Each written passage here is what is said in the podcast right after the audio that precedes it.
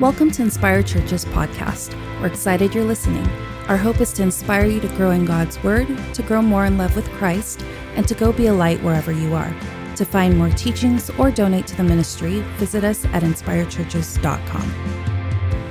Thank you so much, friends and family, for joining us. If you're tuning in for the very first time, my name is Philip, one of the pastors here at Inspire Church, and I gotta say, we are in a unique time. Uh, and so wherever you're at this morning, you might be in your front room, you might be in your couch, your living room, your bedroom, you might even be outside on your patio looking on your phone. Um, this is new for me. I am here in my front room. We have turned my house into a pulpit. And I was actually thinking about this this week. The last time that I spoke, um, that I preached at Inspired Church, we were live physically meeting together at the Crown. It feels like it was ages ago. And so this is new for me and a little bit different. So I thought um, I'm used to preaching to a live studio audience. So I thought I'd bring some of my friends along with me. And so, uh, Mama Patty, you're one of my greatest supporters. You're my amener. Um, so I got Mama Patty here with me today. No offense. I'm just going to put you right there. Um, and of course, I got some of my, some of my son's friends with me today, um, to be a part of this live studio audience. But, um, I just want to say this. I am so proud of our church. Uh, in the last couple of weeks, we are facing something unprecedented as a nation, as a globe, and I'm so proud of Inspire Church. I'm not just proud of you, but I'm so proud of our leadership. Our leadership team has been mobilizing, we've been communicating, we've been moving to making sure that you are getting gospel content, and we are praying and fasting for you by name. Again, um, I just want to honor Pastor Roger, I want to honor Catherine, and I want to thank the entire family of leadership at Inspire Church church who's been praying, fasting, and mobilizing, ensuring that our mission of making disciples is still moving forward during this time. And I just want to say this to everybody that's watching. Um, we're in for some challenging times ahead. Um, and I actually just want to give a, a, a couple of words of encouragement, uh, um, a couple of words of wisdom.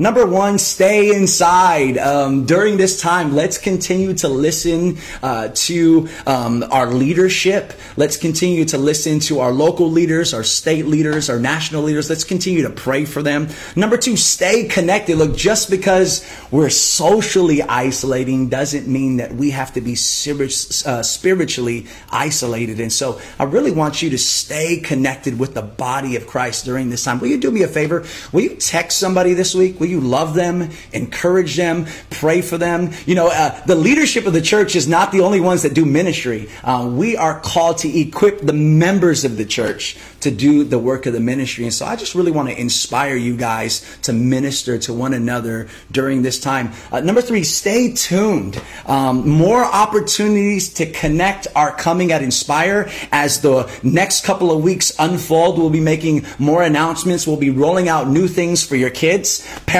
stay tuned. Uh, we'll be rolling out more opportunities to pray and fast together as a church. And, um, and really, uh, we will just keep on moving forward, making sure sure that even though we may be uh, socially isolated this time, that the mission continues to move forward. And finally, keep growing keep growing. Um, I want to challenge you during this time, wherever your devotion was prior to this pandemic, I'm going to challenge you take the next step. If you prayed once a week before, why not make it twice a week? If you've never read through the Gospels, Matthew, Mark, Luke, and John, why don't you make it a priority to read through them during this time? If you've never fasted before, if you're not used to fasting, taking a time to abstain from food to get closer to God, I'm going to challenge you this week. Why don't you put your heart and your stomach on the Lord? Wherever you were before, I just want to encourage you take your next step during this time. Well, last week, Pastor Roger kicked off our Easter series that uh, we're calling Behold the Lamb. Now, this series has been designed to follow um, the scarlet le- um, the scarlet thread of Scripture. And this scarlet thread in scripture is really just this overarching theme of the necessity of bloodshed for the remissions of sin and is communicated to us from Genesis all the way to Revelation. And I love that Pastor Roger uh, began last week's sermon with this quote from theologian Gordon Fee. He says this The Bible is not a disconnected set of stories, each of which has a little moral principle about how to live life. Primarily, the Bible is a single story telling us what is wrong with the human race and what God is doing about it. And again, I can't say enough for how incredible um, Pastor Rogers' message was last week. He kicked off our journey by showing us the bloody beginning in Genesis. And he revealed to us in Genesis this reoccurring, overarching theme that will manifest itself throughout the entire scripture that where human patterns of sin exist, divine pattern of sacrifices are needed. So today, we're going to move on. In fact, we're going to move on over a thousand years later from Genesis to Exodus, still following that scarlet thread so that we can behold that beautiful lamb. Before we do that, I'd like to just say a word of prayer. Heavenly Father, we love you so much. We recognize our current situation, the crisis that we are in, this global pandemic. God, you are sovereign, you're in control. You know exactly what you're doing. So we align our hearts with that. As for this morning's message, I pray that you would open up hearts and minds to hear and see what your word is saying. We love you, we honor you, we praise you. In Jesus' name, amen. As of today, the Jewish people are less than a week away from celebrating one of the most significant events in their history, and that's called the Passover. In fact, the Passover will start on April 8th and it will continue all the way to April 16th. Likewise, Christians everywhere are getting ready to celebrate the most significant event in their history in just two weeks, and that's Easter Sunday on April 12th. And I want, I want to show you something. The events of the death and resurrection of Christ historically occurred during the Passover. Now, this was no coincidence. God was setting it all up. He was divinely orchestrating everything together. Why? Because the events of the Passover were intended to foreshadow and bring greater clarity to the events of Easter. So if you have your Bibles, your Bible apps, and we'll have it for you up on the screen, I'd like to get into the book of Exodus, chapter 11. We're going to read verses 4 through 7. Then we're going to get into Exodus chapter 12 and we're going to read verses 1 through 14. And so this is the story of the Passover. Exodus chapter 11, verse 4 reads like this So Moses said, Thus says the Lord, about midnight I will go out in the midst of Egypt, and every firstborn in the land of Egypt shall die, from the firstborn of Pharaoh who sits on his throne even to the firstborn of the slave girl who is behind the handmill, and all the firstborn cattle. There shall be a great cry throughout all the land of Egypt, such as there has never been, nor ever will be again. But not a dog shall growl against any of the people of Israel, either man or beast, that you may know, know that the Lord makes, and this is a key word, a distinction between Egypt and Israel. Now let's continue to chapter 12, and I'm going to read verses 1 through 14. Scripture says this The Lord says to Moses and Aaron in the land of Egypt, This month shall be to you the beginning of months. It shall be the first month of the year for you. Tell all the congregation of Israel that on the tenth day of this month, every man shall take a lamb according to their father's house, a lamb for a household. And if the household is too small for a lamb, then he and his nearest neighbor shall take according to the number of persons. According to what each can eat, you shall make your count for the lamb. Your lamb shall be without spot or blemish, a male, a year old. You may take it from the sheep or from the goats, and you shall keep it until the 14th day of this month, when the whole assembly of the congregation of Israel shall kill their lambs at twilight. Then they shall take some of the blood and put it on the two doorposts and the lintel of the houses in which they eat it. They shall eat the flesh that night, roasted on the fire. With unleavened bread and bitter herbs they shall eat it. Do not eat any of it raw or broiled in water, but roasted, its head with its legs and its inner parts. And you shall let none of it remain until the morning. Anything that remains until the morning you shall burn. In this manner you shall eat it, with your belt fastened, your sandals on your feet, and your staff in hand. And you shall eat it in haste. It is the Lord's Passover. For I will pass through the land of Egypt that night, and I will strike the firstborn in the land of Egypt, both man and beast. And on all the gods of Egypt I will execute judgments. I am the Lord. The Lord shall be a sign, the blood shall be a sign for you on the houses where you are. And when I see the blood, I will pass over you, and no plague will befall you to destroy you when I strike the land of Egypt. This day shall be a memorial day, and you shall keep it as a feast to the Lord throughout your generations, as a statute forever. You shall keep it as a feast. Really incredible. This Passover meal is the single oldest living religious meal in human history.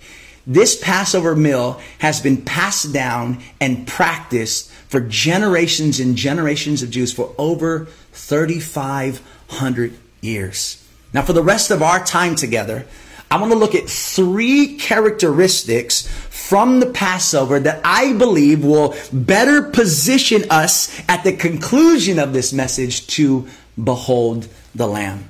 Now, if you're taking notes, I'm going to give you the three up front. Number one, the judgment of God. Number two, the distinction of Israel. Number three, the blood of the Lamb. Let's start with the judgment of God. Now, I've realized that most people take no issue with the idea of a God of love. In fact, we all willingly embrace a God of mercy. We embrace a God of grace, but we often have a problem with or even deny the reality altogether of a God of wrath and judgment. In 2017, a former worship leader, in fact, a lot of our churches sang his worship songs. Michael Gungor, he took to good old Twitter and Listen to what he tweeted. He said this I would love to hear more artists who sing to God and fewer who include a father murdering a son in that endeavor. He went on to tweet, if you can't think of anything to sing to God other than gratitude for taking your shame away through bloodshed, stop singing and look around. Author William Paul Young who authored the book The Shack, which actually I read. Many of you might have read the book The Shack. It, it sold 20 million copies. Listen to what he said. He said this Who originated the cross? If God did, then we worship a cosmic abuser. He continues. It is often this very cruel and monstrous God that the atheist refuses to acknowledge or grant credibility in any sense, and rightly so better know God at all than this one. Is this really true? Is God really a cosmic abuser? Is the idea of a God of judgment really repulsive? Listen, before you answer, can you just consider this? A God that doesn't judge sin is a God who is unjust. And a God that is unjust is unloving. Therefore, the only appropriate response a loving God can take toward evil and injustice is, in fact, wrath. Let's look back at the story in Exodus chapter 12 and at the final words in verse 12. Look at what God says. He says this I will execute judgments.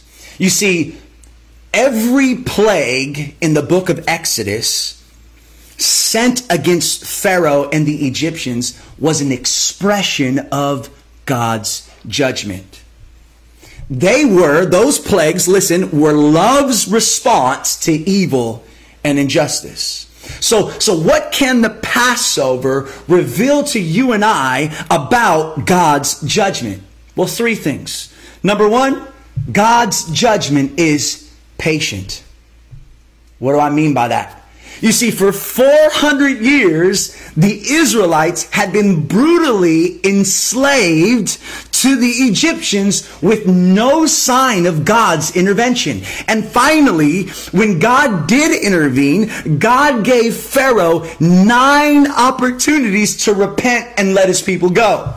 But every time, here it is, Pharaoh's heart was hardened and he did not heed the voice of the Lord. And I think I was thinking about this, and this is so ironic to me. We hear the cries of God's people for 400 years, and we blame God for taking too long. Then we see God execute his judgment against Egypt, and we blame God for being too harsh. All along, every step of the way, we will always see a God who is patient, but his patience does have his limits. God's judgment is patient. Number two, God's judgment, are you ready? Is terrible. I said that correctly. God's judgment is terrible. I get why people fear it. I get why people avoid it. In fact, I even get why people are tempted to deny the judgment of God altogether. Now, if you look at the Greek New Testament word for judgment, it's actually the word krisis. Does that sound familiar? The Greek New Testament word for judgment is krisis. It's the same word where in English we get crisis. And I think that's so fitting to where we're at right now because we're in the middle of a global crisis. But listen, what we're experiencing right now is nothing in comparison to the greater crisis that all of humanity will be facing one day in God's final judgment. Now let's go back to that final plague. Can you imagine how terrifying it was? Firstborn sons all across the country suddenly and unexpectedly dropping dead. Not a single neighborhood was quiet. The streets erupted with tears and wailing and agony. In fact, scripture tells us a cry in Egypt was lifted up so loud and so deep that a cry had never been lifted up like that before and will never be lifted up like that again. And guess what? There was no quarantining from this plague. There was no hand sanitizer that can escape this plague. There was no hope of an eventual vaccine that would stop the death that was coming to every firstborn child. In fact, some households probably lost both fathers and sons. I want you to know that God's judgment is patient, but God's judgment is terrible. And finally, number three, God's judgment is just. Let's go back to the beginning of Exodus. If you know the story, in chapter 1, verse 22, listen to what the scripture says. Then Pharaoh commanded all his people, Every son that is born to the Hebrews you shall cast into the Nile, but you shall let every daughter live. Do you see what is happening here? God's final judgment was fitting. It actually corresponded with what was done to the Hebrews. God's just retribution was to take Pharaoh's sons because Pharaoh had taken his sons. You see, all the plagues fell down upon all the Egyptians. But something else, something telling takes place in the story. Under God's control, the plagues were only allowed to go so far. So while Egypt suffered, Israel sheltered.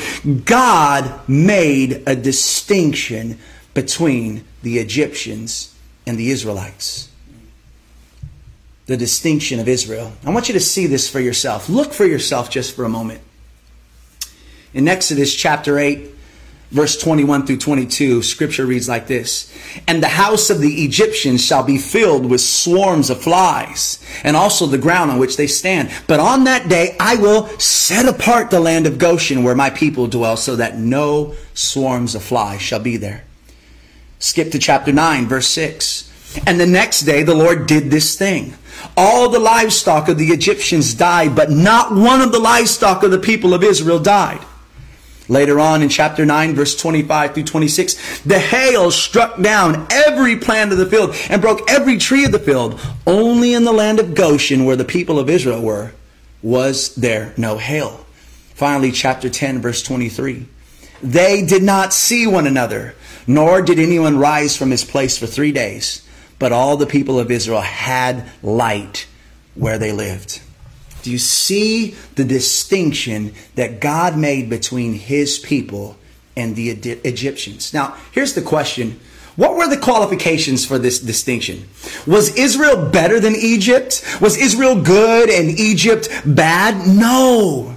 Israel was just as wicked and just as rebellious to God as Egypt was. Now, this is so key. The distinction God made over Israel was not because of Israel, but because of God.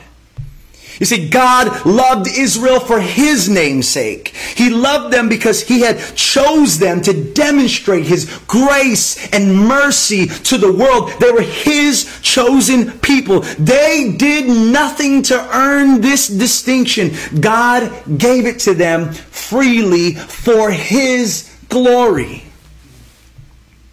And it's here in the final plague where the scarlet thread emerges. You remember that? We're looking for the scarlet thread. It's here in the final plague where this scarlet thread emerges and the wisdom of God is made known. What will protect Israel from this coming death and judgment? Only the blood of a lamb. I want you to listen to this. God didn't need the blood of an animal to tell the difference between an Egyptian and a Hebrew. Right? He knew who was who. It's not like God was like, man, I don't know who's who, so let's get blood and let's paint it on them so that when I come down, I'll know the difference. God already knew who was who. So, so why the blood of the lamb? Listen, God required blood. Here it is. Because in the death of a lamb, an acceptable substitute was provided in place of the sons. Do you see it now? In that final plague, all were sentenced to death. The Egyptians, the Israelites, the cats, the dogs, the cattle, everyone was sentenced. Every firstborn son was sentenced to death. You see, this is so huge. We think that the greatest threat to Israel's survival was Pharaoh. No, their biggest concern was not safety from Pharaoh, but safety from the coming wrath of God. This is such a profound statement. I really want you to listen to this. There was not a single household that night, Egyptian or Israelite, that did not experience a death. For the Egyptians, it was the death of their firstborn sons. But for the Israelites, it was the death of a substitute lamb. Now, step out of Exodus. Fast forward with me 2,000 years to the night before Jesus was to be executed on the cross. I want you to listen to these words Jesus spoke to his disciples the night before he was crucified in Luke 22 15. Jesus said this to them I have earnestly desired to eat this Passover with you before I suffer. So Jesus gathered them together and they reclined at the table to celebrate and partake of the Passover meal. This was a rich tradition filled with, fueled with ritual language and symbolic meaning that had been passed down for 2,000 years. But in the midst of this night, this celebration, Jesus did something different. He transformed the language and transformed the formula of Passover forever. He broke the bread and he said, This is my body which is given for you. Then he took the cup and he said, This is the new covenant in my blood. You see, the bread was there, the wine was there, all the elements needed to celebrate the proper Passover was there, except for one crucial thing there was no lamb. That night, Jesus didn't write a book he simply gave his disciples a meal as the primary way by which he would explain to them and to us why he came to die. I want to conclude today's message by beholding the Lamb together. And we're going to behold the Lamb in three simple ways. One, it was a male lamb, one year old. Now, we have a tendency to think of a cute, cuddly baby lamb. But what you have to realize is that a one year old male lamb was actually a lamb with horns in his prime. He was at the peak of his strength, too. It was a lamb without spot or blemish. In other words, a perfect lamb with no physical defects, the absolute choicest lamb of the flock. In three, this lamb's blood had to be applied to the doorstep of their homes. It was not good enough that the lamb just died, but then his blood had to be applied. Let me say that again. It wasn't good enough that the lamb died, but the blood of the lamb had to be applied. Where God sees the blood applied, then he says, I can pass over that house with my judgment because my judgment has already been exercised there. Wherever you're listening right now, I have such a critical question to ask you and your family. Have you applied the blood of the Lamb over your life? Because one day God's patience with evil and sin will end. And those who have been covered by the blood of the Lamb will be saved. Now, you might be asking yourself right now, I know Jesus died, but how can I apply? I know the lamb died, but I don't just, it's not just about the lamb dying, but I need to take that death and I need to apply it. I need to paint it over the doorposts of my life. How do I do that today? Applying the blood is not just thinking Jesus was a great guy and that I love him and I guess I want to be like him. Applying the blood is repenting by telling God he has every right to judge you. That his wrath is right and his wrath is just, and that you and I deserve it. Applying the blood is repenting, but that's not it. Applying the blood is knowing that no matter how hard you try to do things, you can't save yourself. That you'll never be good enough. You'll never earn it. You'll never discern it. You are a sinner and you will always be. Applying the blood is repenting. Applying the blood is understanding that you can't do it in your own strength. And finally, number three, applying the blood is believing trusting. You might be asking, well, believe and trust in what? Believe and trust in going to church? No. Believe and trust in reading the Bible? No. Believe and trust in what? Believing and trusting in my pastor? No. Applying the blood is believing and trusting and placing your future hope in the finished work of Jesus Christ on the cross. It's believing that what Jesus did 2,000 years ago on that cross was for you it's believing, it's trusting, and it's placing your hope in the finished work of Jesus Christ on the cross. I want to do two things. I want to say a prayer for you. And then before we finish, I want to share with you some of the questions that I'd like you to consider as we prepare for our Connects this week. But if you're out there right now and you're watching and you do not know Jesus Christ, maybe you're troubled. Maybe what's been going on around you in this world has just proved to you that man, technology, and all of our advancements and efforts, we can't stop. And so maybe you're here today and you're looking for some sort of hope, some sort of anchor to your worried soul. I want to tell you, those of us that are followers in Christ, yeah, at times we might get a little nervous and anxious, but at the end of the day, we have this hope knowing that we are sheltered in Christ. What do I mean by that? It doesn't mean that we can't get sick, that we can't get this virus. Christians will get this virus too. But we will have no fear because we know beyond that, we have a hope in Jesus Christ that this body will be resurrected, that nothing could stop his church because we have the hope in the finished work of Jesus Christ on the cross. So if you want that hope, if you want that anchor that transcends circumstances, if you want that kind of joy, all you have to do is repent and believe in the gospel of Jesus Christ. Heavenly Father, I come before you right now. All the children, all the parents, all the singles, no matter where you're watching, no matter where they're at right now, I lift them up before you. And Lord, I'm not going to pray a prayer that we're protected from the coronavirus. I'm going to pray a prayer that we are protected from an even greater crisis. The future judgment of God, the wrath that we deserve is coming. And the only way that we can be protected of that is if we apply the blood of Jesus Christ over our lives.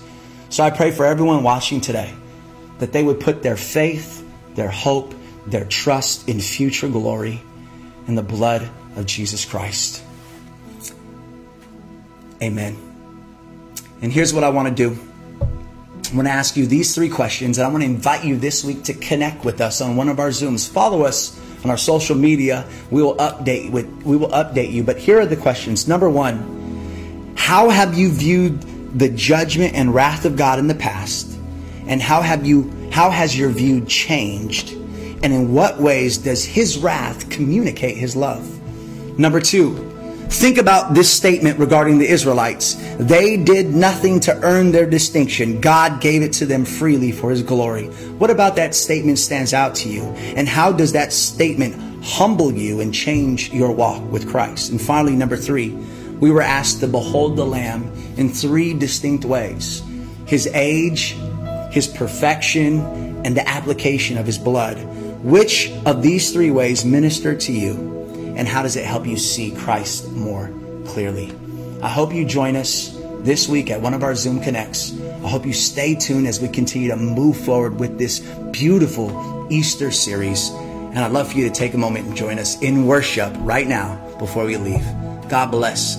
Let's let your living rooms be filled with singing in the presence of God. Thank you for joining us for this week's Inspire Churches podcast. Don't forget to share or subscribe to join us every Sunday. You can keep up with Inspire Churches through Instagram at Inspire Churches or on Facebook at facebook.com slash Inspire Churches. To support the ministry, you can click on the link in the description or visit us at inspirechurches.com for more information.